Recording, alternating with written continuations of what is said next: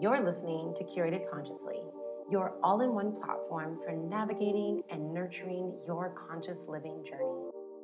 Why? Because diving into environmental justice comes with heartache and a lot of damn work. We gotta do it, but as a community, we can make the load a little lighter. Every week, we're bringing you stories, insight, and wisdom from a diverse community of leaders, activists, and influencers, helping you live a more holistic lifestyle that connects your health, wellness, and love for Mama Earth.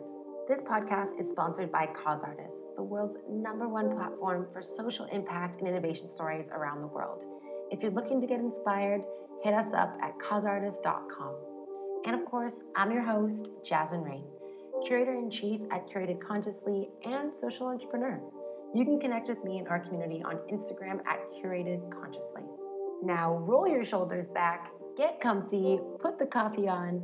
It is time to deep dive into some thought evoking conversation, curated consciously.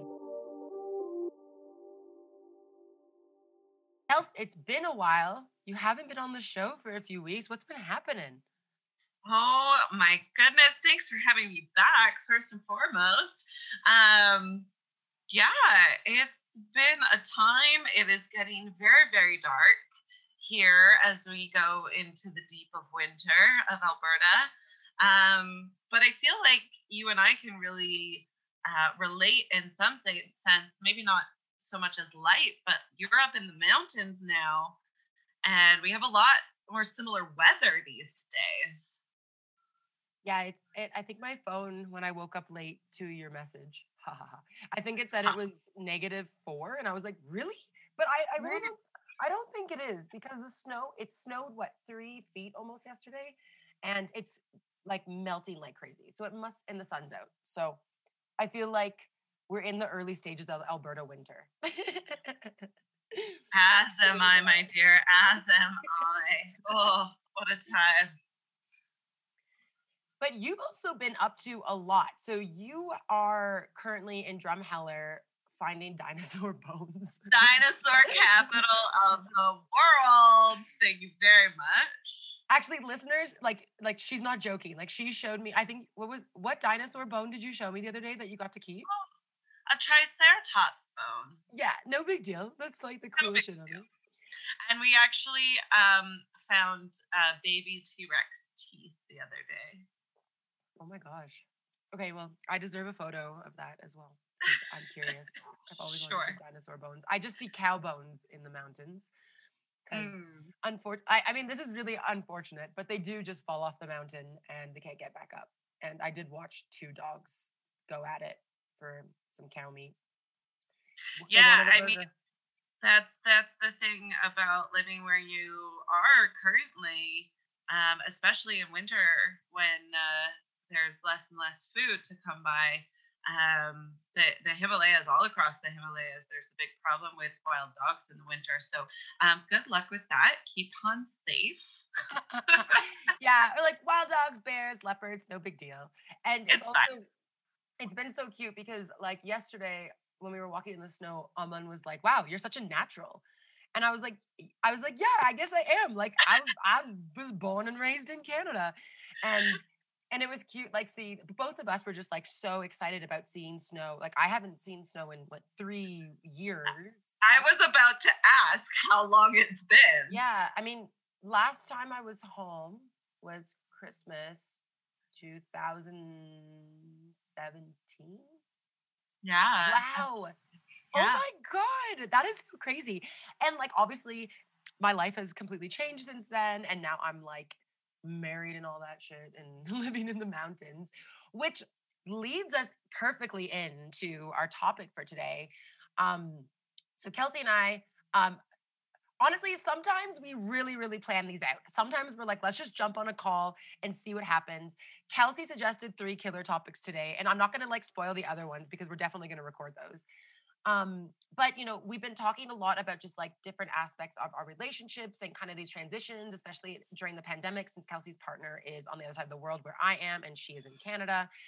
And mm. navigating all of the different like cultural aspects of our relationships. And so we thought it'd be interesting to just dive into, you know, what interracial relationships are looking like right now and how we're feeling how we're navigating them seeing if there's a, there's parts there that we can relate to with our audience here since um, i mean it's 2020 i don't think i even know many people who are not in interracial relationships um, uh-huh.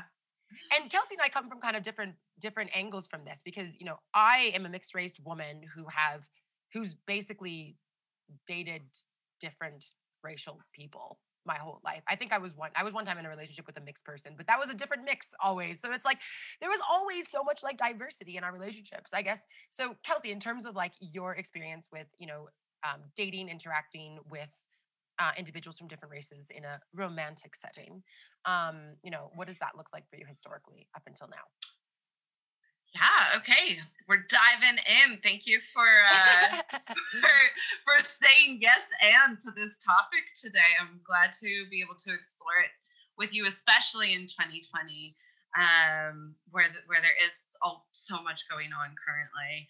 Um, my dating history, just in general, um, has always been quite limited, um, and that was on purpose, actually.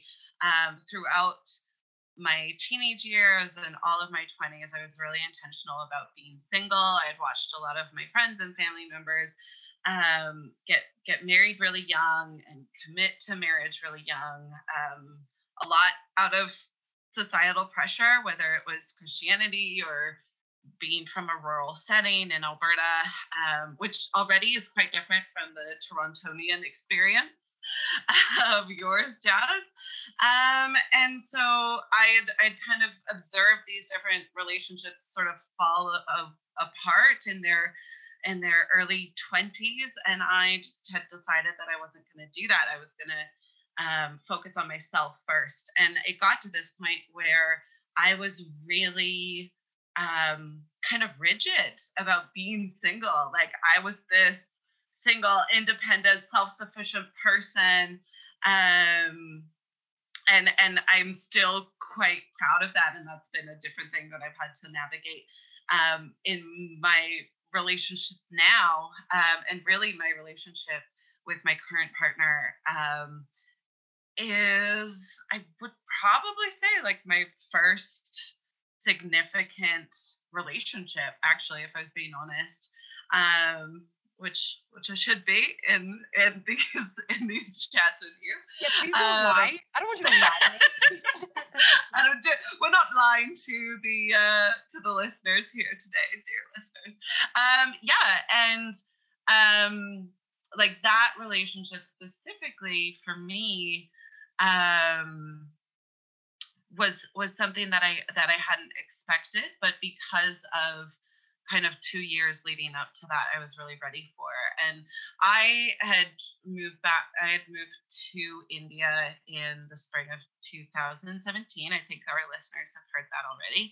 Um, but kind of actually before I left, now we're getting real, real, real honest. Um, before I left Canada, I had said to myself that I wanted to lose my virginity um, and I wanted to go into the season of working in India with having this freedom of not like not having to think about sex and not having to think about um, like holding my virginity as uh, I just I, I it was time. It, it was time. It was the right time for me and it was time for me to um, kind of what I might say, get it out of the way so that I could make room for the work that I wanted to do on our OG programs in India in the summer of 2017. Um, so I actually lost my virginity to a lovely, uh, a lovely Lebanese man um, who we flirted over him serving me poutine a couple times and uh, some some some ice cream. He has like this little family shop, and uh, yeah, we just got flirting about it, and it was a great St. Patrick's Day night, uh, which ended in me kind of being free and it was very it was a very empowering experience um and it was a very liberating experience and, and mostly because i felt like i i was in control of all of that and i felt safe the entire time.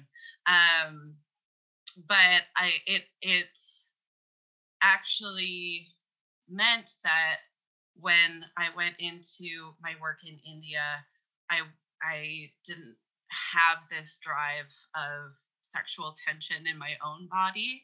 I was able to work with our hostel vendors and our tour organizers and our partners um, without kind of that uh, kind of that underlying current of am I attracted to you or not.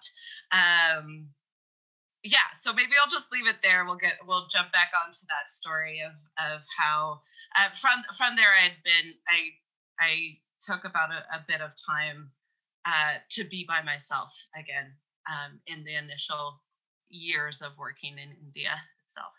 Mm. Thank you for sharing that, Kels. That's really like, uh, I love that you get so vulnerable on these as well because uh, I love making the safe space for this. Um, and I also really enjoyed that story because I remember you telling me that story on a bus from the Goa airport to Goa Sunsplash in January 2019. Um, oh, yes. Which was amazing. Um, but uh, you know, what I'm hearing here is that basically, in order for you to do the work that you came to India for, which is, you know, fully immersing in these edu- these experiential education programs, really putting your your all your energy, your int- all of the intention that you have into really ensuring that your participants were getting the most out of their program, you needed to ensure that you were satisfied and mentally ready, physically ready to take on that work. And I think that's so, so powerful because often we forget to be intentional about our needs before we enter some kind of program, school, new job, uh, relationship. Like you need to be able to identify what your individual needs are before you go into that so that you can ensure that everything is mutual and respectful and that you're not putting you know especially in terms of like relationships and like intimacy like you're not putting your you know sexual needs before like the work that you need to do because that would be just that would be eh, like kind of chaotic yeah yeah and and we've seen it firsthand you know with other people um and how and how i mean i wouldn't say damaging but definitely uh, definitely. Sorry, my dog is uh, playing with his his toy beside me, and I cannot stop him. So, and he's not bothering me, so I have to let him go. Um, but we've seen how I don't know what the right word is, like just how how much of an impact it has on an individual, and how that kind of leaks out in other parts of of their life, um, and in their and in their yeah. work. So that's huge. Yeah. And well, and sorry, and part of that too um, is that is for those who don't know, I had also been in India in 2010, the first time I was in India. And um, like you say, I had watched that dynamic play through in um, people not taking care of those needs before they come into a vulnerable space. And then the kind of detriment left behind when um, someone falls in love with a foreigner and then that foreigner had their two week vacation and is now back in Canada or Australia. And so I had this fear of just really not wanting to be that Angrezi stereotype, right? Yeah, absolutely. And I, I think this really speaks to the fact that like, you know, when you you know we're both we both traveled quite a bit and you know when you get to a country there's like this excitement this this this kind of like naive aspect of yourself that you want to just kind of like take in everything and you know it's really easy to t- get taken advantage of. It's really easy for um you know relationships that are unwanted and were not intentional to form and then next thing you know you're like oh my god what the fuck am i doing?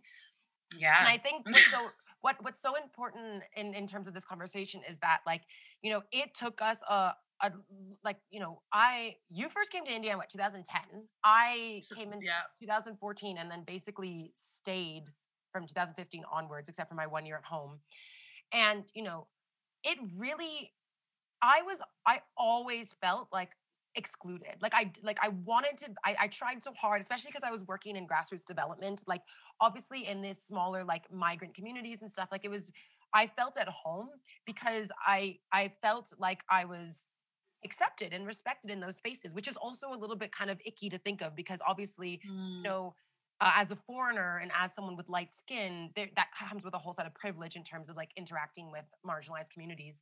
That intentional time with the community to understand kind of, you know, there's a saying that India lives in its villages. And like that's really where the, the depth of culture uh, lies. And you can learn so much about the history of India there. And I feel like I needed to do that work first to truly understand how to embrace India for who for, for what it is, um, mm. for who it is, its spirit and everything, um, so that I could actually build uh, strong, respectful relationships, not just with my partner, but uh, like which would be years later, uh, like five years later or four four years later, um, for my first initial time here, but also in building friendships because I mm. have always found like I know we're sp- we're talking specifically about interracial like romantic relationships, but I also have found like it took me it took me up until like 2017 uh, 18 to really start building concrete relationships with uh, like Indian women and men in India. Um, mm. because like there was you know, especially with this idea that like foreigners are always come and go, they're always, you know, they're here for a time, they're not. And, you know, that was something that was also really, really reflected in the community work that I was doing as well. Cause, you know, you know, you've been to Gajner. Gajner is neighboring, like Gajner is what inspired the Haunted House project.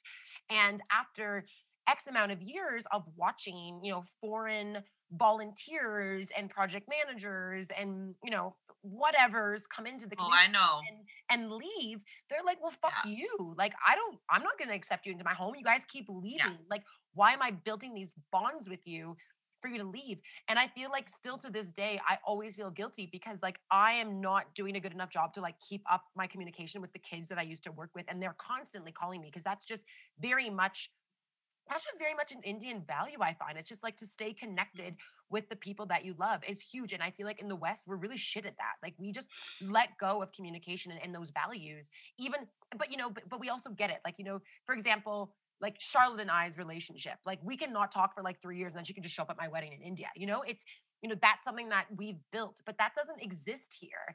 So it's, I know, right? It's so sweet. So you know, uh, I think I'm I'm kind of digressing a little bit, but what I was trying to get to is the fact that like we really needed to spend time with the communities and, and the people here to really understand the culture and dive deeper, and even our OG programs because of the the the like nonprofit and um and like grassroots kind of organizations that we were interacting with. We needed to go through that learning journey for us to really start to understand how we could build out our life here, and that obviously includes, you know, having a romantic partner.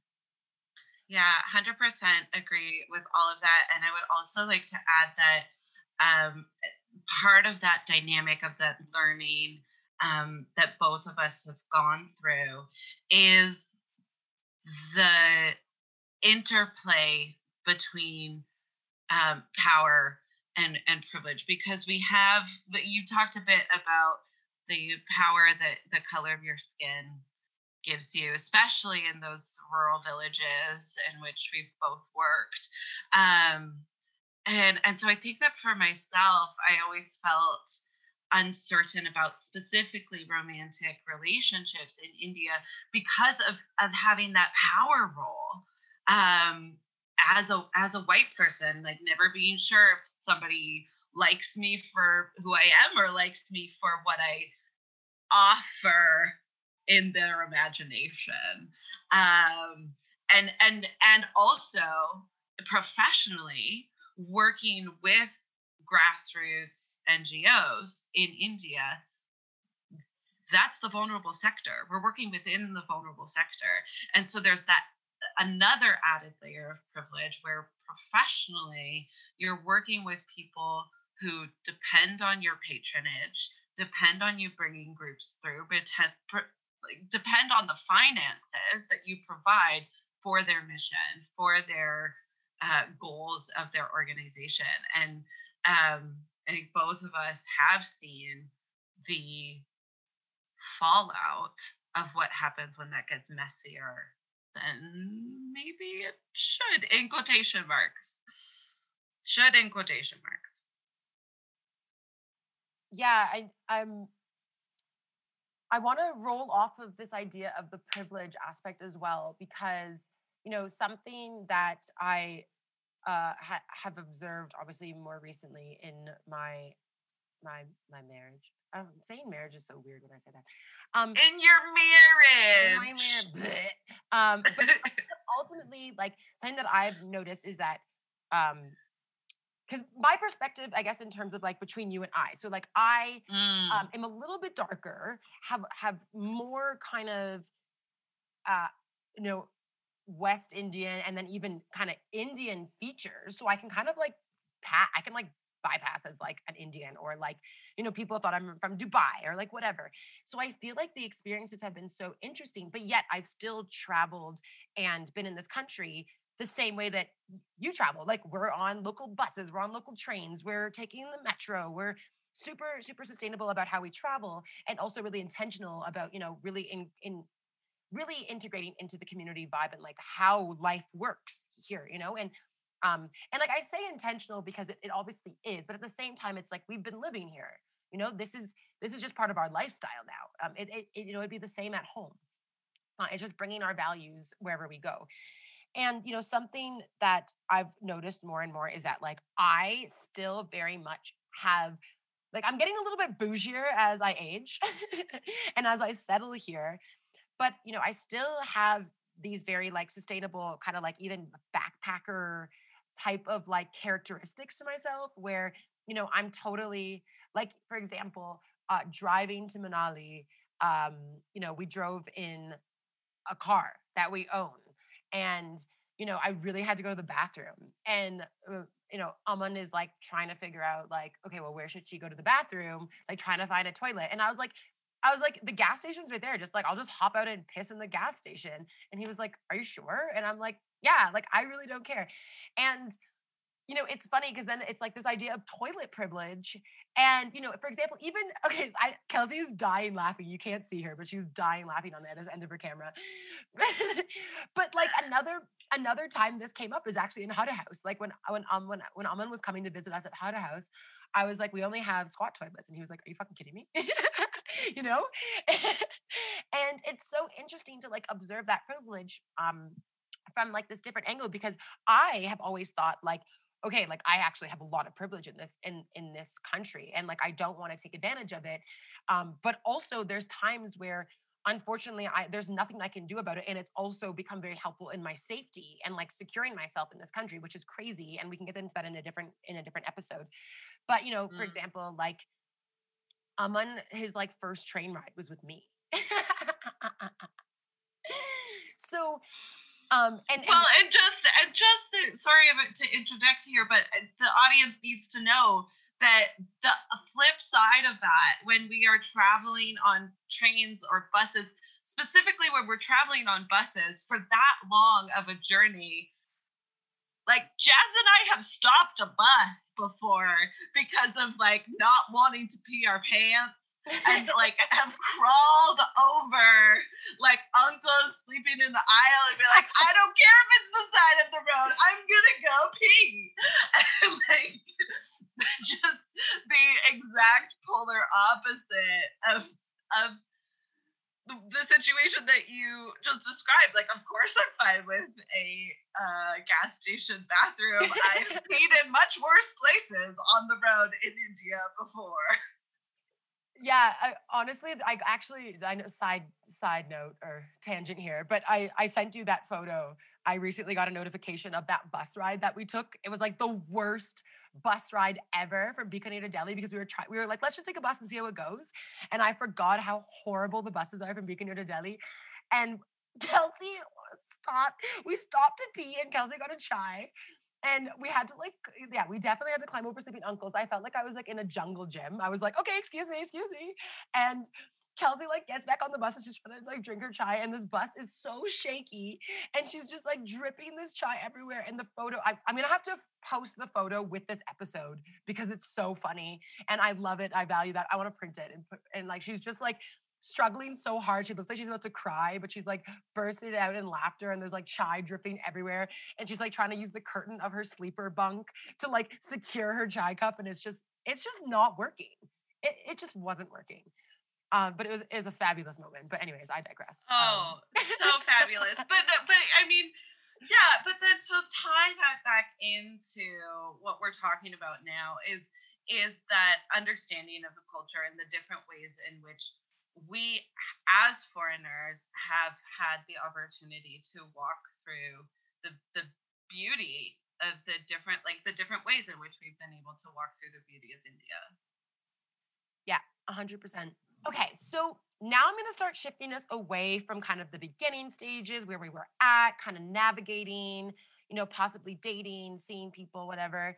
Now I want to go more into kind of the next step. So now it's kind of like entering relationships, uh, navigating the kind of complexities that come along with that, especially around like power and privilege and racism. Um, because let's be honest, racism is rampant in India. Like it is actually insane the way that uh rate like like north indians versus south indians kind of thing like there's there and like that's just like a very broad example there's so much more that dives into caste religion um you know color practices the color of your skin and i think that's where, where i was kind of going with north and south mm. indians south indians are hysterically darker and north indians are mm. light like like for example my husband is as light as me um yeah. And he's Punjabi. And you like it, it's crazy. And you know, one of the things that I was really struggling with, and like I really talked to my mom a lot about, and even Kels before going into marriage, was this idea of like, what if I'm not accepted? You know, you know, I come from the West. The West also has like kind of shitty stereotypes around it in terms of like what white girls represent and like Hollywood. And, you know, you have to think that, you know, with so much of India's population being in middle class and and below, um, you know, the the only like interactions that a lot of people will have with the West is very much based through like porn and Hollywood and like those, you know, those the major industries that come from the West that showcase, you know, white women um, in a very in a in a very stereotypical way. And you know, I'm uh, if for those who know me, I'm pretty silly. I'm pretty like all over the place. I got a lot who, of energy. you? Yeah, what? Just, yeah. I don't know who, who am I talking about.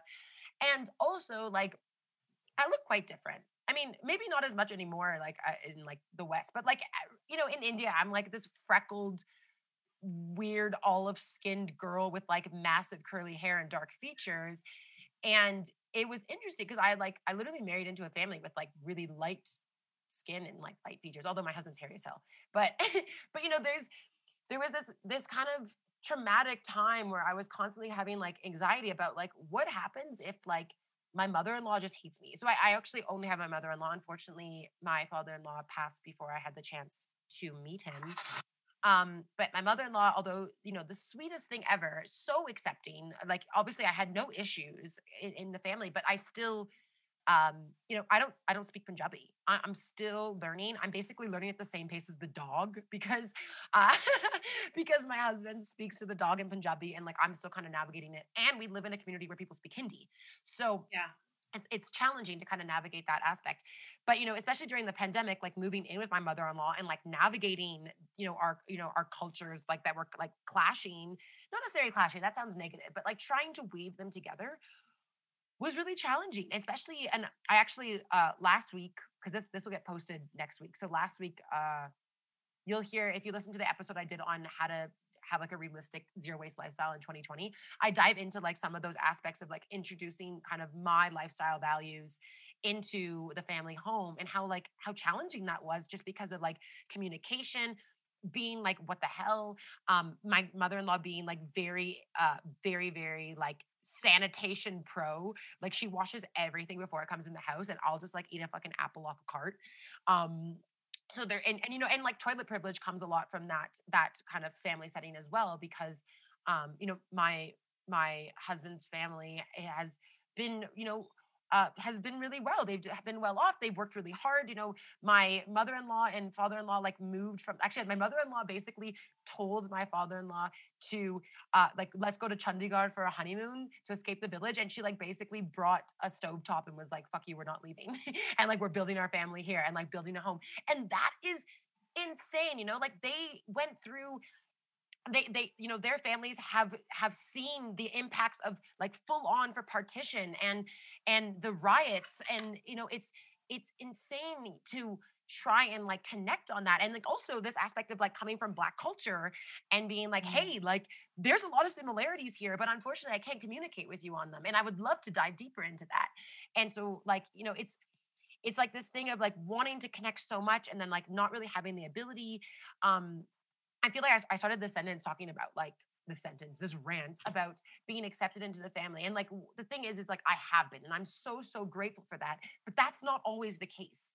That is not always Mm, the case. And I've seen this a lot also in, in the West, where, you know, mm. an Indian woman or an Indian man marries a foreigner, and there is a lot of like craziness. You know, for example, I actually, um, a friend of mine, her roommate um, is Nepali and she had to like work really hard to like convince the parents of the guy she wanted to marry who is um who's uh, indian but they're but they're both hindu um like she they had she had to work so hard to convince the family to like let her marry that man uh, and they just got married which is great but it's like what the hell? Like that's insane that like even in a context where uh, the the culture is similar the religion is the same but like the color of skin and the place of where you were born and maybe how the, the customs of where you grew up can impact the success of a relationship um so, so so that's really really crazy but you know what I actually want to dive into now as well is because I love the way, Kels, I love the way you kind of dive into your kind of journey and not wanting to be this like stereotype in India. And I'd love for you to kind of go into what that experience has been like for you and, and you know, how you kind of navigated that up until now. Sure. Oh, yeah. Um, first off, thank you for opening up about your experiences with navigating family roles. That is never an easy or simple task, especially in a, a new marriage. Um, and so, thanks for uh, allowing us to be part of that. Um, I after my second season working with OG in India, I felt like I had known enough. I gleaned enough information to um, start to pick and choose who I might want to see around a little bit more. Um, and it was actually at this time talking about racism. It was at this time when I was when I would be on the phone with people uh, back in Canada, where I'd be like, "Oh yeah, I had a one night stand with this guy. This is what happened. This is what happened."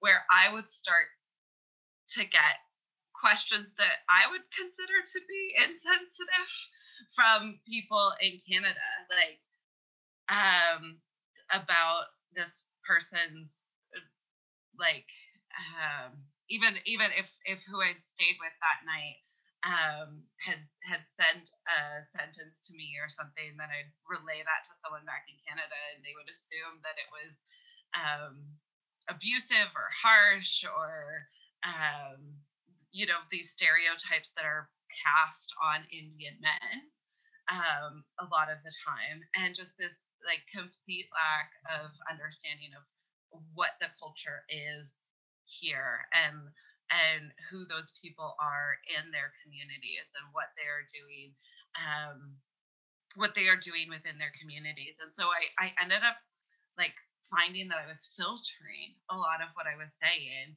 um, to people back in canada because i i came from a place of understanding uh, like the easiest example dear listeners is is the idea of hon- honestly like free love, which we can blame um, all of the hippies at the Osho um, ashram for. Um, but but there is they're in when you're inside of backpacking culture, um, and and maybe you're staying at a hostel where um, a, a young man works and he's moved to Rishikesh from the village, then then there's this constant kind of turning door of backpacker women. Um, and so they kind of get titled as these these players. Um, and and that's kind of like this normal thing. And so that's understanding when I was going into that being like, oh, well, I know what the culture is between these guys at this hostel, and I know what the culture is between these guys at this hostel, and and my like intimate understanding of the workings of that, and having known these gentlemen for multiple years, and being able to navigate that with a lot of insight and intentionality. But then I go and I'm like, oh yeah, well that like they're sleeping with this person also, and people in Canada just being so offended by that uh, as an example um, of one of the things that came across of just like not being able to understand the culture um, and not being understand not being able to understand what my role is in that culture. And um, so like honestly when when you came into OG and um, you had been living in India for so long already and uh, both of us come from this background of of wanting of working within rural settings and really wanting to respect the position that we have in that it was like a light bulb moment of oh i could talk to this person about weird cultural dynamics and like things that were said out of sight and out of mind and this person will be able to approach that thing with the same understanding of the culture that I am. Um, and then also that we're both Canadian as well. Um, and so it was this very slow um, kind of process of like being very intentional of who I decided to partner with.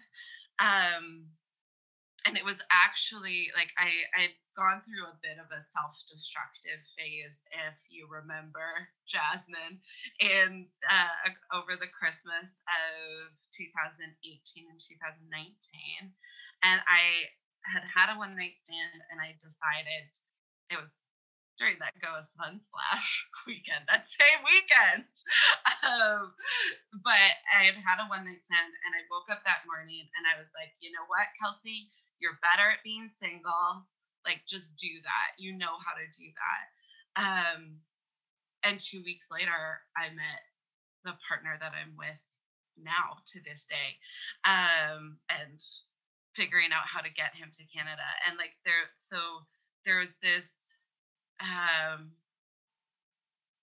kind of this really necessary step of that whole kind of 2018 year that I had to go through of um, exploring my own sexuality, but then also my own position in this place so that when my partner came along, I knew that our values aligned. I knew that we had the same worldview, which was honestly shocking. Um, and and knew that this was a person that I wanted to um, pursue more, having more time with. Um, and and um, kind of like I I was really quite amazed when um, I ended up going to uh, his house because he's a very private person, doesn't like to share anything with his friends, much less his family. Um, and so when I was in visiting in his um, home city, we ended up going to his mom's house and i wasn't sure if that was a thing that was going to happen. We were still like within the first year of our relationship. We'd only just recently started to become sort of serious. Um, and we went and we met his mom and she made us delicious food of course because auntie ji cooking is the best. Um, and had a, had a lovely time. And of course like as you were saying can't communicate with her at all. And, and it's and it's a, such a, a pressure for our partners to have to continually be that translating factor, um, which is a, why we're learning. It's why we're learning, really. so after we had left and we had kind of been traveling around for a bit, I went back and I asked my partner about that interaction and what his mom thought and um, if I made a good impression or not. And he had said, Well, you're, I don't bring anybody home. You're the first person that I have brought home. And I'm like, Oh, is, is that a big deal? And he's like, Well, all my neighbors know now. like, oh my god, the neighbors know it's real. It's a real the thing. The neighbors know. That's the point. Exactly. Um, and yeah, so it was just this. It was just this um, kind of like sweet little understanding of of where we were and and what that meant. And um, now, actually, just recently, um, when we're on video call, because that's what our life consists of now. Um, when we're on video call, I've actually twice within the last week actually spoken to his mom also, which never happened before. Just a wave, just a uh, hello, really how are cute. you? I didn't know that. That's really cute. It's really cute. Um, yeah, so I even find myself now, um, even even though my partner is is the right person for me and compliments me so well, um, I still do find myself kind of filtering our conversations or um, our communication, the way that we communicate, when it is with my Canadian family or friends who don't know India. Um, and I, and I, I I have kind of come to think of it as something that I'm doing to like protect us, even though there's nothing to hide in that. It's just the way that we communicate. I don't know. I don't know. Mm, that's actually interesting. I'm curious to if that need to hide is because of like a bias or a stereotype uh or st- like not stereotype like st- uh well i guess stereotypes within within interracial relationships um and and kind of navigating uh, two different cultures that you might be kind of filtering more than you need to I probably think that I do think that I am protecting it a little bit too much. And it's probably just residual feelings of um, how I was operating before. And I I think that part of it might be because my partner is on the other side of the world and we haven't been able to do life together yet. I am the sole representation of who my partner is to everybody in Canada. And, And so what I forgot to they know them mention right is now that is through my story. one of the demographics in which I have have received the most amount of scrutiny towards my partner is actually in talking with my female Indian friends.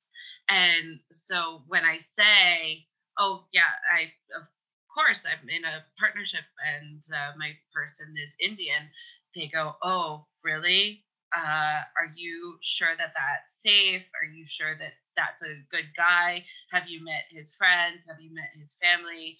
You like Indian guys don't care about relationships and like actually quite brutal towards uh, my partner. And um, I know, I know that that's something that's that's ingrained in because of their own experience with their own boyfriends or husbands or um, what whatever experience they've gone through.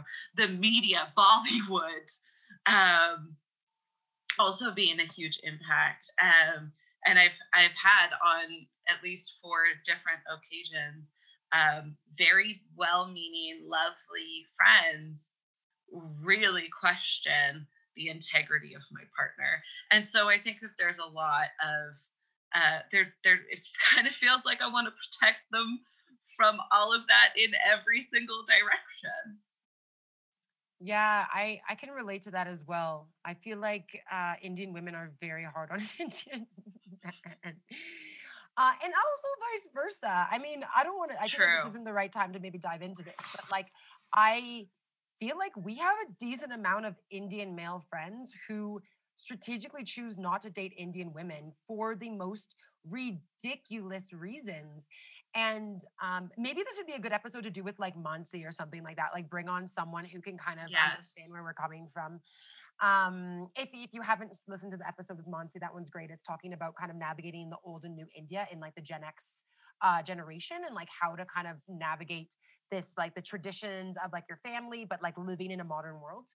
Um, but uh, Absolutely. I would agree with doing a part two because one of the things that you and I have talked about in depth before is that that feeling too of living in India, wanting to be an, an ally and a support to Indian women, um, and feeling like it's really hard to do that while dating an Indian man You're like, well, I'm I'm dating part of the population. I have this freedom to date this man in a way that you don't have a freedom to date this man or any other Indian men. And so, um, yeah, I would be all for a part two of this with uh, with Monsi for sure. done. Something else that you were referring to that I really resonate with. Obviously, only X amount of people from Canada were able to come to the wedding, and you know, you know, whatever that it, it feels like a responsibility.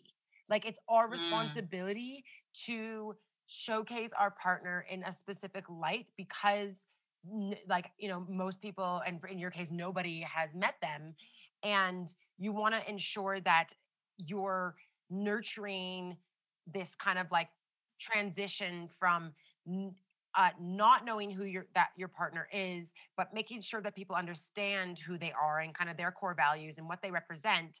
And but most of the time, that's really just you. It's like you just. It's like you're you're you're communicating who your partner is based on who you are. Um, I, and I, Mm. I I can I can really relate to that because I actually feel like sometimes people are like, "How's Aman?" for example, and I'm just like, uh, and I and I like the first thing I do is like, you know, I'm like, Aman's great, but like, what what do you want to know? So like, you know, it's like it's like going back to that conversation around like when people are like, "Oh, you just came back from India after five years. How was it? Great." You know, like, you know, it's like Right. how do I dive into this in a way that makes you understand who my partner is, the type of mm. relationship that we have? But at the same time, I'm like, is it worth wasting all of my breath to like go into that? Because like, how am I going to explain to you in a five minute phone call or even an hour phone call, like the relationship and and and the the connection and the intimacy and the special, you know, beautiful connection that I have with my partner, I, I can't share that with you. Like you're you're gonna have to observe it, and there's not there's not really any way for me to communicate that, and especially for people who don't understand Indian culture. Like you know, for Yeah. example, uh, this weekend was Diwali, and Happy Aman I- Diwali. Thank you, happy Diwali, and it was Aman and I's first Diwali because we we have uh, not. I think last year uh, he had he wasn't at Hada House uh, No. in time, and the year before that he was at Magnetic Fields. Um, but, but basically, you know, that you know that's something that it was so special to us, and it was so so cute that my aunt reached out and was like, "Happy Diwali!" like "Happy First Diwali," or like my sister in laws reached out and were like, "Happy First Diwali," because they understood kind of the the beauty and the really like special aspect of it being our first Diwali. But like I don't even think my mother really understood that, or like you know nobody, none of my Mm. friends would understand that. But for for me and Aman, it was a big deal. Like you know, to me, Yeah. I still am like, what a special a special day because it was our first Diwali together. Um, sorry, I wanted to kind of just go back to something. I want to go back to kind of the beginning of your process because you didn't touch on it yet, and I just think it's so so powerful because it's so relatable for other um Mm. other individuals who are traveling and you know then you know find their partner and like feel kind of stuck in this trap. So we kind of talked about this backpack Yeah. culture we talked about the, the you know the white girl stereotype and like the aspect of like how the east might interpret the west based on you know what they know in mass media which is again hollywood and porn. That's the way i like to put it. Um so you know there was this time that you know you had already met your partner we were going back and forth to Delhi and Bikaner a lot because there was a lot of tours and stuff happening for Huddle World and just our friends and you know our community. Um, and you know, we were standing on the platform and you got so vulnerable with me about, you know, observing these kind of like stereotype hippie, you know, foreigners who come here for a month and like you know, and we've seen it firsthand. We've had friends who are on the other end, the other, the, on the receiving end of this, like a woman, uh, some beautiful French, Spanish, Israeli woman, like oh, they're so gorgeous. Yeah, they're they're these amazing humans. They've come here, and I mean, I don't want to trigger anyone by saying this, but usually, you know, that individual has come here to kind of shed themselves of some kind of thing. Like they're here for some kind of healing purpose, or they needed to escape and they needed some kind of spiritual, you know, connection. In India, and India has that power. It exactly. does. And you know, on that kind of journey, they meet their who they meet whoever and you know they go on this like romantic adventure and then they you know they end up leaving and maybe, maybe they come yeah. back like we've seen it the thing is is like yeah the reason it's so hard to like look at it is because we have friends who have been on the receiving end of this who are constantly heartbroken because they keep falling for the traveler women who come for two weeks and say they're going to come back and then never do um, yeah. and and and we see that heartbreak mm-hmm. and then you know and then as as the foreign women being like oh my god i never want to be that person and i never want to be seen as that person who's just like stringing along some like you know handsome dude in the market kind of thing and then like or, or that's not us I, that's like a horrible analogy but like they you know trying to navigate relationships after you might leave or like when you're staying and not wanting to be seen as this like oh she's just another white girl type of thing. Totally and that moment that you're talking about where we where we opened this conversation up as we were waiting for the train to be near um that was really a a quite pivotal moment for me in the journey with my partner to look at my own righteousness and my own like self-importance um be, because i i have my own um judgments about about these backpacker people. Both men and women do it um but uh, yeah, looking, it was it was right after I had kind of observed this. I think just that morning of uh, Indian guy taking around a foreign women woman, um, and like being the guide and being that person and and I I saw myself in that foreigner and um and it terrified me quite honestly. Um because of all of the previous work that had been done about not wanting to reinforce fetishes or reinforce stereotypes or re or break hearts or you know whatever that is um of not wanting to be that person and then and then just this immense amount of fear of like have now that I am in this community like is is there a difference when I'm walking down the street with my partner who is Indian when we're together nobody on the street knows that we're in a long-term committed relationship. Um so do I look exactly like these temporary foreign backpacker heartbreakers.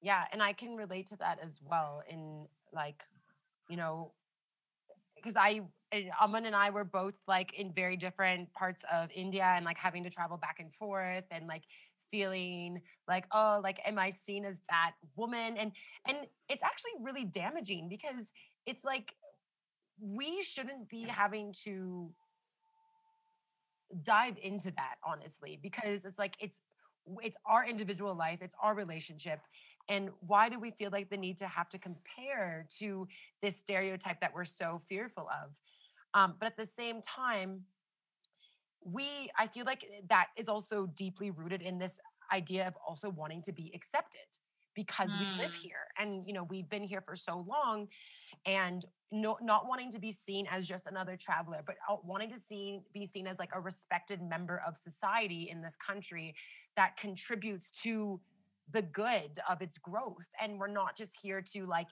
get high in manali and like you know that's it you know and then and then go home um so find ourselves do our yoga teacher training and go home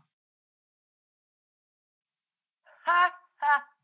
I feel like i'm navigating that every day um well you know and the thing is it is like uh it's a journey.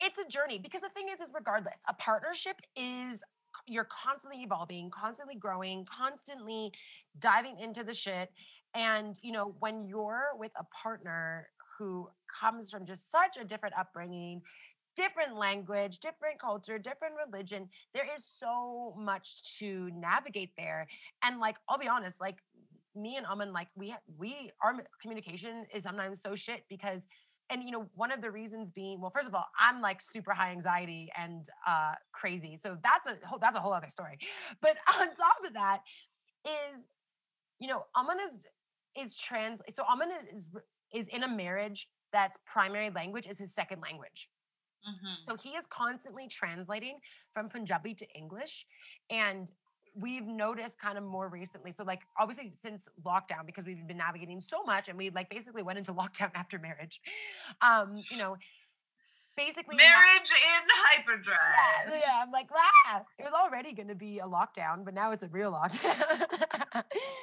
but, you know, translating from Punjabi, which I have now understood to be more of like a very direct, forward, um, often kind of aggressive, very like flex ego based um, language.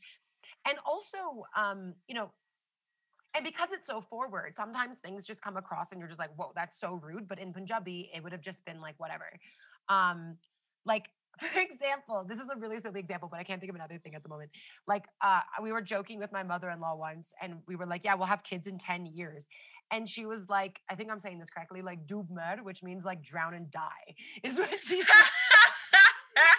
and she and it was like it wasn't said with like a giggle or anything. She was just like drown and die and like walked away. And I think that's like a perfect uh, example of how like Aman might be Kelsey's dying again. How Aman might like wanting be wanting to translate something to me um in just like a really direct forward way so that I understand it clearly, but it can come off as like aggress- aggressive. Um, and it's not even his, it might not even be his tone. It's just the words that he's using. Or maybe it is the tone because the Punjabi tone has a lot of emphasis in it. And like if he's trying to, and he's fluent in English, he's like more fluent than I am. And he has like a British accent a little bit. So, you know, it's like sometimes that comes across in a way where I'm like, whoa, like that is not cool and that can turn into like this huge spiral just because like I didn't take the time to think about, okay, like I need to think about how this might have been communicated in Punjabi and then understand where he's coming, where he's trying to get to in English. Whereas he is already every day challenged by the fact that he needs to translate everything before he communicates to me. And then on top of that has to think of has to think of tone context uh, you know my sensitivity how to be empathetic with how i'm feeling. And it's a lot and it's a lot and it, that's why it takes so much work on both sides which is why like you know uh, we're I feel like every day we're kind of exploring how to do that better, which is which is fantastic, and and but it's also such a journey, and it can get frustrating because sometimes you just want something done a certain way or something said a certain way, or like you know how you know you know when you're like in those situations where you're like, oh my God, I'm so like, I'm just so sad. Or maybe you're like PMSing and you're just like, I just need someone to tell me I'm beautiful. And, you know, you don't get that answer that you're looking for because it's like being translated differently or it's just like not being understood of what you want and you're also not communicating that clearly. Um, it's it's massive. So mm-hmm. yeah, that's kind of like my reflections there with communication. Um, but uh, and and I think body language, obviously, body language is like one of the most needed kind of parts of communication to really understand where someone's coming from. That's that's huge as well. Um, so sometimes it's actually become easier if uh, Aman and I are trying trying to communicate something, and our body language is is um, is directed towards the intention of of what we're trying to say. It makes it a lot Mm. easier. But if I, Yeah. but like if we're if we're having like a debate, for example, like we get into debates about like sustainability and culture and everything, like all the time. We're like perfect for for the for, we're perfect for each other in that sense. Well, we're perfect for each other in a lot of reasons, but I don't want to get gushy on this. But you know, Gross. if if we're having if we're having a debate about I don't know uh plastic bags and you know instead of and and we're both he's he's translating and I'm like getting and like I get really intense sometimes in conversations around sustainability and let's say my mm. body language is like very much like away and like I'm just kind of like getting upset in my body because it's like this topic that I don't know if it's plastic bag specifically, but just in terms of sustainability, like it's a topic that really gets my body and my temperature like fueled because it's something that I'm passionate about. I want to environmental justice is like what I live my life towards. And sometimes like we'll get into argue or like arguments. There are debates that turn into arguments because there's just simple things that we could be changing about our body language or our tone or the words that we're using to empathize with each other that would make that that conversation easier. Um, Mm. and the thing is, is like in the moment, you end up just getting frustrated because everyone, like, no matter what partnership you're in, like, you're always going to get frustrated, and there's always going to be miscommunication and, and arguments that lead to, you know, whatever.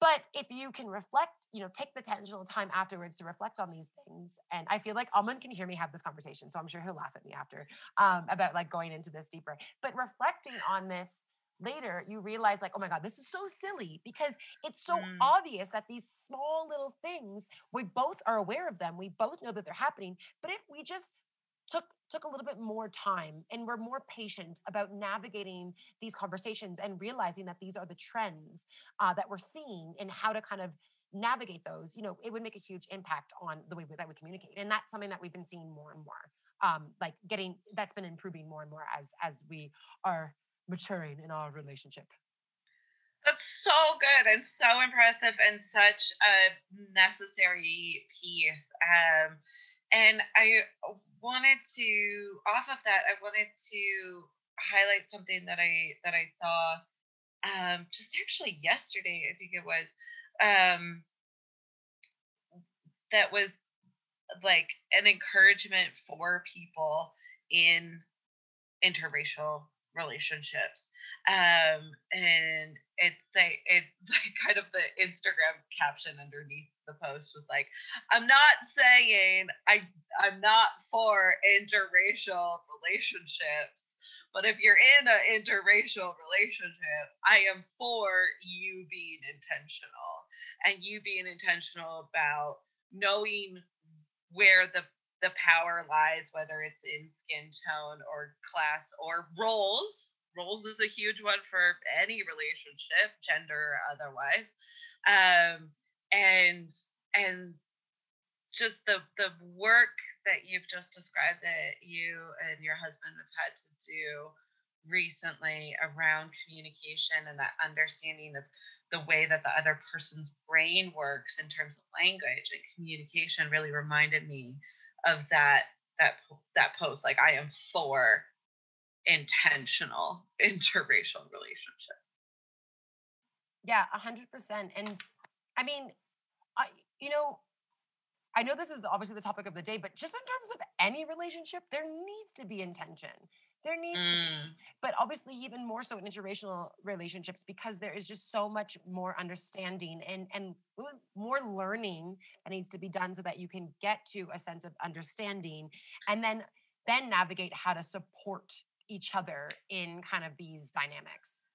totally and there and there are just for listeners like i also know people who like i know uh, a couple of people who uh, refuse to have even just friendships with white folk because it's too emotionally draining for them.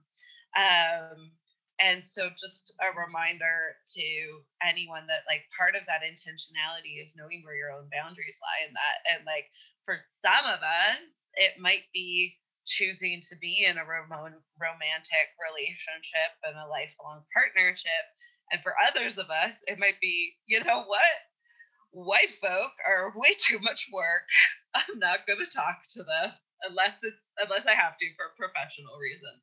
Right? So just that like intentionality also goes back to taking care of yourself and your self-care needs and and in that when we're talking about that within any like inter interracial relationship but especially eh, like romantic interracial relationships that part of that is that need for reflection um in in knowing what are my self-care needs where and where do i need to ask my partner for help in this journey that we're doing together. A hundred percent like it's you know we all have an ego we all want to be right but you know in order for us to build mutual respectful intentional long-term relationships uh, specifically in interracial relationships, there it, it's work. It's work. Relationships are work, and you have to be willing to do the work. And yeah, sometimes it fucking sucks and it's hard, and you're like, "F this! I don't want to do any work. I just want to sleep and eat a cookie," you know. Like, but you like in order to move forward, it needs to be done. And you know, I we've been we've been I, was like, Kels, we need to make sure these episodes are like 45 minutes. It's been like an hour and a half. Um, we have stuff to cut out. There's stuff to cut out. That's true. That's true. But I like just to kind of help us wrap up wrap up and respect respect each other's time because I know it's getting late there. Um, and I smell really bad because I haven't had water in a day. and like sitting here, I'm just like, I need to shower. Um, I'm curious, you know, is there anything that you want to like reflect on in terms of communication with your partner and kind of leading into kind of goals or like, you know, observations that you've made in terms of moving forward and nurturing um, you know, open, unbiased, unfiltered communication with your partner because I feel like once, you know, and, and that's a journey. Like that that's a lifelong journey. But nurturing that with your partner also helps, I feel like, for both of us in terms of communicating who we are, who our partner is, and what who we are as a partnership um, to our communities that might not understand the cultural t- context, don't under, haven't met the individual, and are trying to kind of wrap their heads around like, what does your relationship look like? Mm-hmm. Mm-hmm. Yeah, I what initially comes to mind um, is just the reflection that whenever there has been a language miscommunication once we figured it out it's such a like obvious light bulb moment. And it and like all of the misunderstanding and miscommunication and like how could you think that completely disappears. And we just like end up laughing and be like oh so we were saying the same thing the whole time. We just have different definitions of this really ambiguous english word great, fantastic. um, English is stupid. Cool. I'll work on my Hindi. Um, um, and so just like remembering that, like most of the time where we start to disagree, it's because we don't have the same definition of of the word that we're talking about. And so just keeping that more mindful and more present and just like having grace like going back to that idea of what stereotypes are you perpetuating or not perpetuating and and what kind of power do you have or not have um, i think one of the biggest things for me in in my relationship with my partner is is that whether it's ego or righteousness um, depends on what you want to call it based on your worldview, I guess. Um, just taking care of that um, a little bit more and um, making sure that that righteousness is is kind of kept in check and um, it's one of the things that my partner is really good at, you know. Um, and and so when I'm feeling that tension or that anxiety or that uncertainty, and um, feeling like uh, it especially comes when I'm when we're out in public together in India, um, just taking a moment to remember that people are not thinking about me in the same amount that I am thinking about me, right? Um, and just having a little bit more grace and compassion. Um, because in the end, our love is a beautiful thing, no matter who we get to share that with. And um and and the world is so lucky to have us in it to love other people and love ourselves and love our communities um, and and so remembering that if we're if me and my partner are walking down the street together that like this is a, an incredible thing and and especially in a in a time where we've been separated now for very almost a year oh gosh it's coming up on a year really quickly. Um but in a time where we've been separated for so long um like oh what a privilege it would be to be walking down the street together living in the same house or be at a restaurant together riding a bus together. Um and so just holding that with a lot more reverence than judgment um always and uh I think those are the, the big ones for me, but I will keep that where it is. That's really beautiful, Kels. You know, I, I find that sometimes we don't, um, we forget to cherish these like really small, mo- small activities and moments and, and experiences that can really make such a difference um, in our relationships. And I feel like, you know, although uh, I feel like a lot of people can actually relate to uh, what you're going through this year because I'm sure a lot of people have been separated from loved ones since the pandemic mm-hmm. began. Um, and although you were intentionally going home in April, May, like you were forced out. And I'll link back to the episode about Kelsey's experience with that if anyone's interested in listening, if you haven't listened to that episode yet. I think it's really beautiful that uh, not only have are you really um, I don't want to say successfully navigating because that sounds so lame, but you've been able to to navigate in a in a really nurturing, mature, respectful way, not only an interracial relationship, but a but a long distance relationship with long-term goals that are going to transform the future of both of you. Mm-hmm. Um, and you know i feel like in terms of communication and um, being intentional about about every conversation and every action that leads up to kind of your next steps as a partnership is in it's such a crucial phase right now um, as you know for example because you know you're moving your partner to canada um, and I think it's so beautiful that even in this time that can be really stressful and like it's definitely a time where it's easy for people to be misunderstood, to get frustrated, to get upset, for things to be like, oh, fuck it, it's not worth it. You know, like it's really easy to give up. It's so easy to give up and not dive into understanding, not doing the work with each other to really move forward. And I think that you're such a great example. You're such a pillar for like like a role model for that. It's funny because you wrote role models, and I was like, you're a role model in that because you. But I, I think I think this also leads back kind of to the beginning of the conversation. So taking this podcast episode full circle is the self work that needs to be done in order to nurture a successful, happy, long term relationship. You know, it, it, you have to do it. You know, and I, I feel like um, you know, I still feel like, holy shit, I got married really young. Like I got married at at, at 28, right? How old am I? Yeah. Yeah. No, I got married at wait, 27 because I just 27. I just turned 28. 27.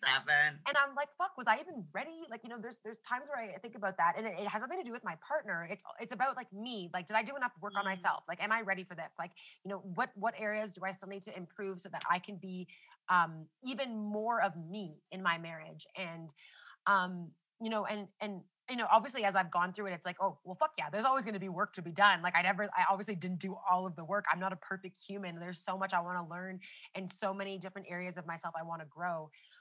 But, you know, entering this long-term relationship, being with an interracial partner and having such a love for diving deep into history and culture and religion and it's it's actually how it's it's helping me become a better version of myself and i feel like my partner is a big big part of that in helping me become a version of myself because they have done so much self work and they have invested so much in their in in their wisdom and in, in their energy and what they want to bring to this world um, and that's really really inspired me and I am I'm excited. Like I feel like I'm getting gushy now, but like I'm I'm excited for what's next in terms of for both of us in terms of our relations moving forward.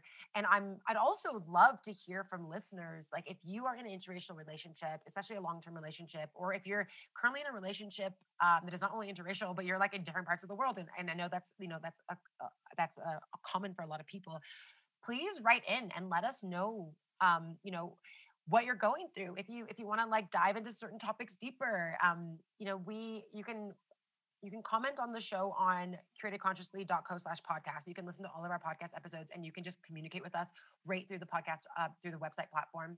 Uh, but of course, you can reach out to us on Instagram at uh, Curated Consciously.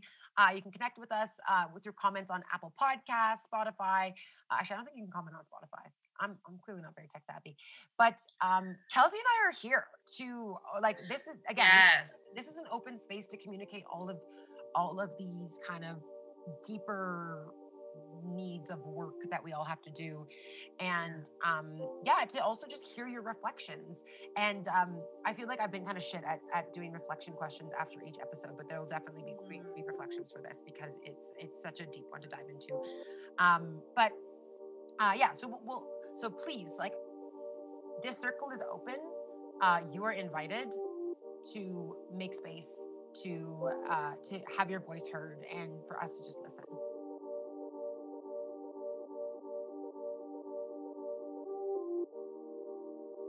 Inhale the goodness, exhale the bullshit.